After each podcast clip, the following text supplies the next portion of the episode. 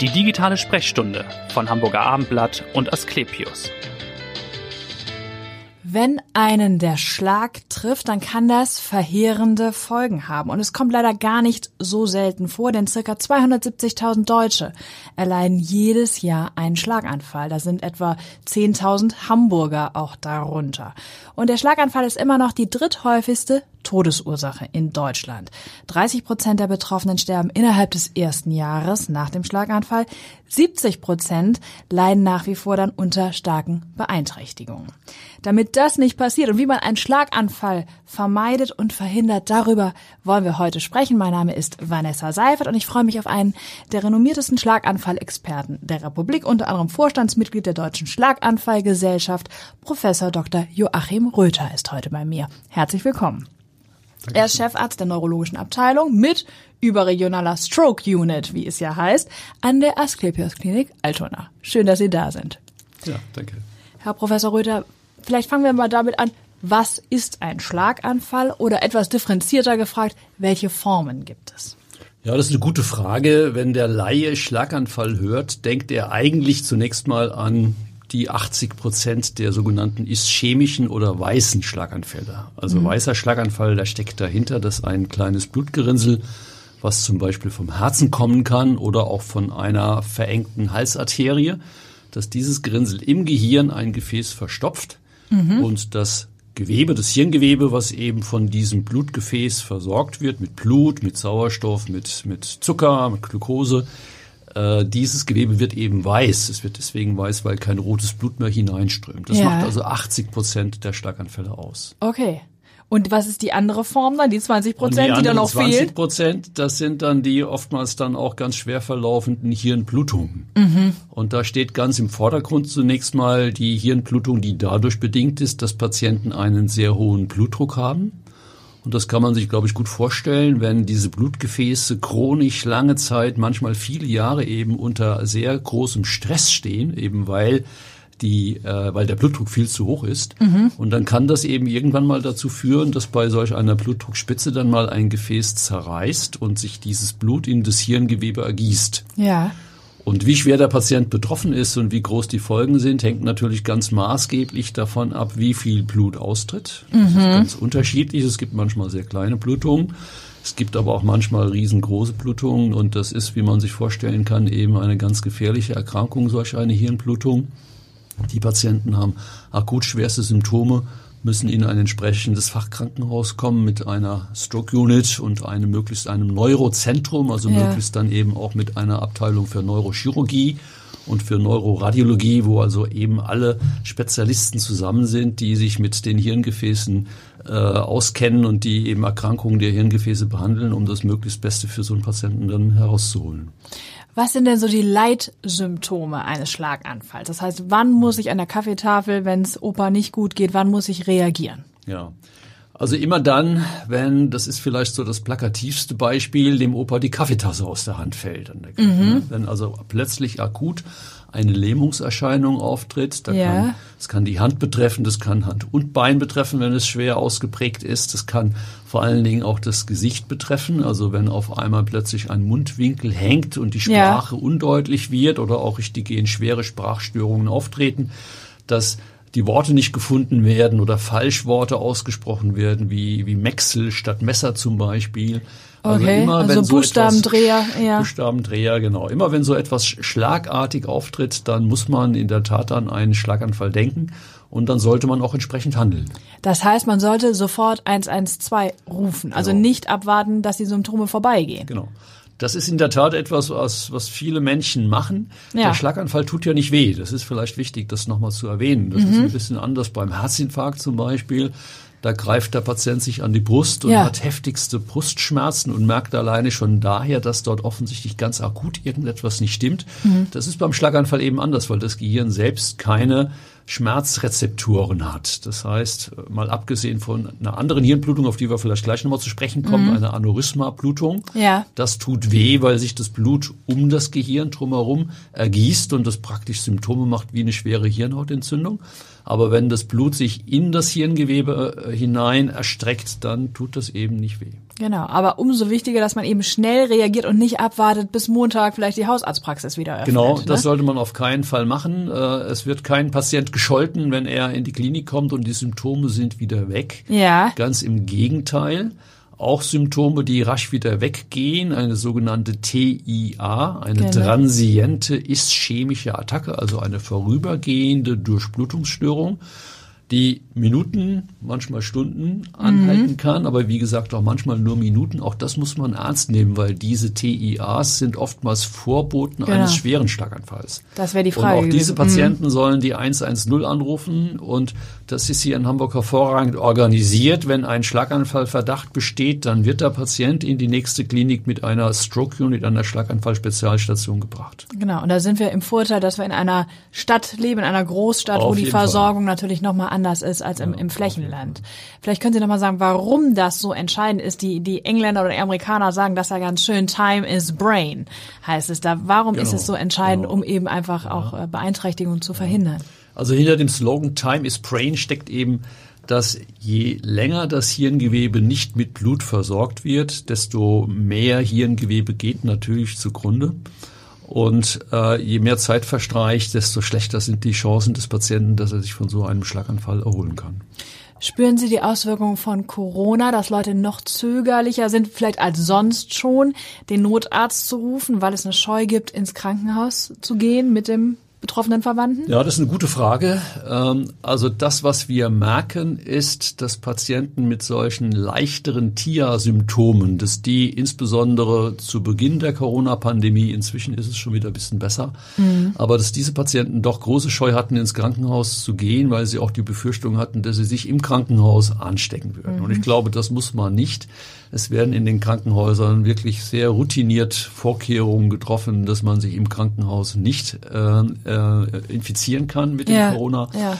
Wir haben äh, es äh, nicht gemerkt bei den Patienten, die richtig schwere Symptome haben. Ja. Weil da ist es offensichtlich so, dass so evident ist, dass man, dass irgendwas nicht in Ordnung ist. Und Dass dann irgendein- doch- ein, ein, ein, irgendetwas schwerwiegendes geschehen ist, dass diese Patienten, die sind auch zu den, den ganz harten Corona-Zeiten sind die gekommen. Ja, nun wollen wir ja nicht, dass was Schwerwiegendes passiert. Deshalb mal die Prophylaxe. Wie beuge ich eigentlich vor? Sie haben auch ein Webinar, das auf YouTube auch noch abzurufen ist, was ganz wunderbar auch das alles nochmal erklärt rund um den Schlaganfall. Und da haben Sie, glaube ich, sieben Lebensregeln formuliert. Ja, also, gut, dann versuchen wir mal die sieben Lebensregeln jetzt zusammen zu aber kein Druck. Aber ob wir die sieben zusammenkriegen. Aber worauf muss man achten Ja. vorab? Also bei dem Schlaganfall wie bei allen anderen Gefäßerkrankungen auch, also all das, was ich jetzt zum Schlaganfall sage, das gilt genauso für die für den Herzinfarkt und gilt auch genauso für Durchblutungsstörungen der Beine, also die Schaufensterkrankheit. All diese Erkrankungen sind ja wesentlich dadurch bedingt, dass Gefäße verkalken. Jetzt gibt es einen Risikofaktor, den haben wir alle nicht im Griff, das ist das Alter. Ja, der Schlaganfall ist schon eine Erkrankung, die im Alter zunimmt. Ja. Was umgekehrt aber nicht bedeutet, dass es gar nicht mal so wenig junge Patienten gibt. Und wenn ich jetzt von jungen Schlaganfallpatienten rede, dann rede ich von Patienten, die jünger als 50 Jahre alt sind. Ja, ja. Die machen immerhin 15 Prozent der Schlaganfallpatienten. Habe ich auch gelesen, der aus, ja. juvenile Schlaganfall. Genau, ne? der Schlaganfall beim jungen Menschen. Und das darf man nicht unterschätzen. Okay. Und der wesentlichste, wichtigste Risikofaktor ist der Bluthochdruck. Ja. Und da machen wir immer wieder die Beobachtung, dass es Patienten gibt, die glauben, wenn sie vom Hausarzt eine Packung mit Bluthochdrucktabletten verordnet bekommen, dass das Problem gelöst sei, wenn diese Packung aufgegessen ist. Das Ja, ist leider natürlich- nicht so. Das ist leider natürlich nicht so, sondern wenn ein Bluthochdruck festgestellt wurde, dann ist das eine Erkrankung, eine chronische Erkrankung, die dauerhaft behandelt werden muss. Und im, im Regelfall ist es so, dass man lebenslang Bluthochdruckmedikamente nimmt. Und gut eingestellt sein Ja. muss. Mhm. Und der Bluthochdruck führt eben dazu, dass Gefäße verkalken. Und ähm, er führt übrigens auch dazu, neben dem Schlaganfall, dass auch eine vaskuläre Demenz auftreten kann. Okay. Also eine Demenz, die meisten denken an Alzheimer, wenn Ja. sie Demenz hören. Das ist ja etwas, wo man prophylaktisch nicht gar so viel tun kann. Aber die vaskuläre Demenz, also die Demenz auf dem Boden von chronischen Durchblutungsstörungen, wo jetzt nicht unbedingt so Schlaganfall-Symptome primär im Vordergrund stehen, sondern mehr so ein schleichender Prozess, das ist etwas, was eben ganz, ganz häufig durch so einen chronisch erhöhten Bluthochdruck bedingt ist. Also das ist ganz wichtig. Ja. Und vielleicht ein Rat hier an die Zuhörer wäre ganz wesentlich, gerade so im mittleren Alter, mittleres Alter, denke ich so an, an 50-Jährige, Ja. ja, die äh, noch sehr gesund sind und äh, vielleicht aber doch nicht ganz so gesund leben, dass man bei diesen Patienten doch äh, einmal im, im Quartal mindestens mal den Blutdruck messen sollte. Wenn Okay. man nicht selbst ein Blutdruckmessgerät hat, dann sollte man das beim Hausarzt beim machen Check-up lassen. noch mal kontrollieren Kann es auch mal in der Apotheke messen lassen, aber Ja. dass man sich da einfach mal einen Eindruck verschafft, ob ein normaler Blutdruck besteht und der normale Blutdruck, da wäre der Wunschblutdruck wäre so 120, 130 der obere Wert. Mhm. Wenn dort Blutdruckwerte von 140, 150 gemessen werden, dann ist das für einen 50-jährigen Patienten schon ein Bluthochdruck. Und Okay. dann muss man zum Hausarzt gehen, dann sollte Ja. man mal so eine 24-Stunden-Blutdruckmessung machen lassen, um mal zu schauen, wie sind denn die Blutdruckwerte so über den Tag verteilt. Mhm. Und dann sollte man auch nicht zögern, auch so einen moderaten Bluthochdruck zu behandeln. Okay. Weil das ist Stress für die Gefäße und Stress Ja. für die Gefäße bedeutet Verkalkung. Und das bedeutet Schlaganfall. Und das ist ein Risikopotenzial, ja. Mit 70 und mit 70 möchte man irgendwie seinen wohlverdienten Ruhestand genießen. Richtig. Und nicht langsam schon dement werden. Und Das das, ist stimmt. immerhin eine Demenzform, die man vermeiden kann. Das heißt also, Bluthochdruck haben wir natürlich schon, das Alter. Rauchen ist natürlich der Klassiker, der auch in jeder Folge eigentlich erwähnt wird. Genau, genau, richtig. Also das Rauchen, Rauchen ist ein ganz wichtiger Risikofaktor und es ist eben so, dass das Rauchen oftmals nicht der alleinige Risikofaktor ist, sondern da kommt dann der Bluthochdruck kommt damit dazu, Mhm. aber kommt oftmals kommt oftmals auch ein Bewegungsmangel mit hinzu, Übergewicht. Mhm. da kommt das Übergewicht mit hinzu und wenn all diese Dinge zusammenkommen, dann steigt entsprechend das Risiko. Es ist selten das Rauchen alleine, aber mit dem Rauchen aufzuhören ist natürlich das, äh, das Credo, was wir bei jeder Visite auf der Schlaganfallstation äh, verbreiten und mit dem Patienten auch besprechen, wo, wir- wo wir den Patienten versuchen darauf hinzuweisen, dass er vielleicht riesiges Glück hat, dass er erfolgreich behandelt wurde. Ja. Dass er eine Thrombolyse bekommen hat, eine Thrombektomie, also komplizierte Methoden, mit denen man so ein Blutgerinnsel auflöst oder äh, eben aus den Hirngefäßen wieder, wieder äh, entfernen kann. Dass er also großes Glück hatte, dass diese modernen Schlaganfalltherapien zum Einsatz gekommen Ja. sind und dass es jetzt aber an ihm auch ist, für seinen Körper Verantwortung zu übernehmen und äh, Dinge, Die die, nur er, die nur er beeinflussen kann. Und das sind eben die Risikofaktoren wie Rauchen und Bewegung und Übergewicht und gesunde Ernährung. Ja, Wir sprechen Sie sprachen so Medi- schön in, im Vorgespräch äh, vom tödlichen Quartett. Das tödliche Quartett, ja. Und da Das- ist es zusammen. Genau. Genau. Und Das ist der, der hohe Blutdruck, das ist der Diabetes, das ist das Übergewicht und das ist die schlechte Ernährung. Ja. Und, und die hohen Blutfette. Mhm. Ja. Die kommen natürlich auch noch mit dazu. Auch das ist etwas, ähm, was man nur zum Teil durch Diät beeinflussen kann. Es geht vor allen Dingen um das LDL-Cholesterin. LDL ist das schlechte Cholesterin Okay. sozusagen. Und wenn das sehr hoch ist, und das ist bei vielen Schlaganfallpatienten, ist es deutlich zu hoch, dann ist es ganz wichtig, dass man dieses äh, Cholesterin eben mit einem sogenannten Statin, also einem Medikament, um die Blutfette zu reduzieren, auch konsequent und dauerhaft behandelt. Und da gibt es eben gute Studienergebnisse, dass wenn man das tut, dass dann das Risiko auch ganz erheblich gesenkt werden kann. Also im Grunde den Lebensstil verändern oder zumindest Risikofaktoren minimieren. Jetzt klingt das natürlich immer so ein bisschen spaßentkernt und der eine oder andere wird sagen, darf ich denn noch nicht mal mehr ein Glas Rotwein trinken? Das vielleicht schon. Also äh, ich vertrete den Patienten gegenüber immer die Meinung, das Leben muss auch Spaß machen. Ja, ja. Ja, und man darf auch mal über die Stränge schlagen und man darf auch mal eine Schweinshaxe essen, aber nicht jede Woche. Nee, ja, ja. Ja, oder wenn man eine Schweinshaxe gegessen hat, dann muss man halt eben die nächsten Tage auch mal ein bisschen vernünftig Bisschen Salat essen. Und, und das signalisiert dann meistens der Körper ja auch schon, Ja. Mhm. dass so täglich eine Schweinshaxe nicht gesund ist. Ne? Also man muss ein bisschen bewusst leben und da hat sich ja auch in der Bevölkerung, glaube ich, eine ganze Menge getan in den letzten Jahren. Ja. Also die Dosis macht das Gift auch an Sehr der Stelle. ja, Ne? Vielleicht jetzt nochmal, wenn es nun doch zum Schlaganfall gekommen ist, leider. Wie geht's dann weiter? Wie wird die Diagnose gestellt? Wie wird dann therapiert? Sie haben ja schon ein bisschen Ja, dazu gesagt. Also das ist in den letzten Jahren wirklich alles sehr gut organisiert äh, worden, muss man sagen, auch äh, durch eben die Einrichtung von solchen Spezialstationen. Und in Altona ist es zum Beispiel so, dass der Rettungswagen schon in der Notaufnahme in Altona anruft und ankündigt, ich komme jetzt mit einem Schlaganfallpatienten. Ja. Und dieser Schlaganfallpatient wird dann an der Pforte schon vom Neurologen und einem Team in Empfang genommen. Und der wird direkt in die Computertomographie gebracht, denn das ist letztendlich die anfängliche und die, die wichtigste Untersuchung, Ja. weil nur mit der Computertomographie unterschieden werden kann, ob der Patient ein verstopftes Gefäß hat, Ja. also einen weißen Schlaganfall, mit 80 Prozent das häufigste, mhm. oder ob eine Blutung vorhanden ist. Und das sind natürlich zwei Dinge, die ganz unterschiedlich Völlig konträr sind natürlich. Genau. Ne? Ne, wenn ein Blutgefäß verstopft ist, dann muss das Ziel sein, dieses Blutgefäß wieder zu eröffnen. Genau. Und da haben wir heutzutage zwei wesentliche Instrumente, die ich eben schon kurz genannt habe. Das eine ist die Thrombolyse. Das ist also eine Injektion, eine Infusion eines Medikamentes, äh, was Blutgerinnsel auflösen kann. Mhm. Ja? Und wenn ein sehr großes Gefäß betroffen ist, dann würde man auf der einen Seite diese Thrombolyse durchführen und würde dann aber im Anschluss auch noch versuchen, mit einem Katheter, der über die Leiste bis zum Gehirn hochgeschoben wird, ja.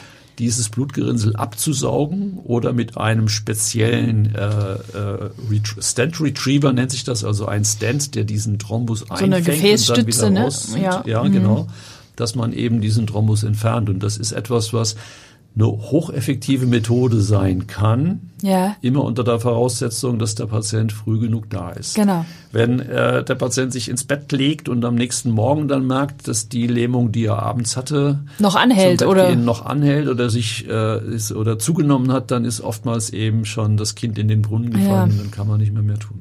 Genau. Und überhaupt ist, glaube ich, diese akute Behandlung das eine, aber damit ist es ja nicht getan. Es genau. geht ja dann immer mit einer Reha auf jeden Fall noch weiter. Ne? Genau.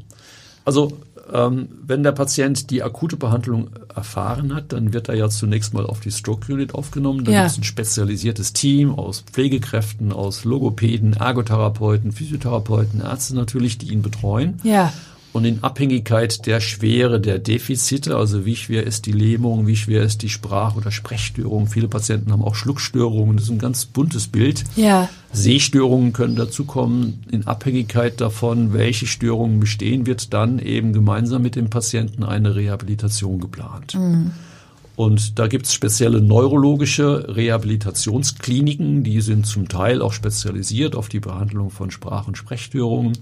Aber da sind wir hier in Norddeutschland insgesamt gut ausgestattet und jedem Patient, der ein relevantes Defizit hat, mhm. der würde eben dann in solch eine Rehabilitationsklinik verlegt werden und unterschiedlich lange dann ich dort sagen, wie lange bleibt man wie lange es ja, dauert? Das hängt sehr davon ab, mhm. wie schwer die Patienten betroffen sind. Es gibt Patienten, die auch mit einer schweren Lähmung dort über viele, viele Wochen bleiben. Ja. ja. Jetzt haben wir schon einiges auch über die Prophylaxe gesagt und Sie haben auch schon den, den Schlaganfall erwähnt bei jüngeren Menschen, also die ja. unter 50 sind. Woher kommt das? Was ist da die Ursache? Gibt es da so eine familiäre Disposition, dass jemand das in jüngeren Jahren auch erleiden kann? Ja, also mit der familiären Disposition, die, die gibt es prinzipiell sicherlich schon, aber in, im, im Alltag eines Schlaganfallbehandlungsteams, sage ja. ich mal, spricht das eigentlich nicht so eine große Rolle, weil das ist ja etwas, was man nicht beeinflussen kann. Mhm.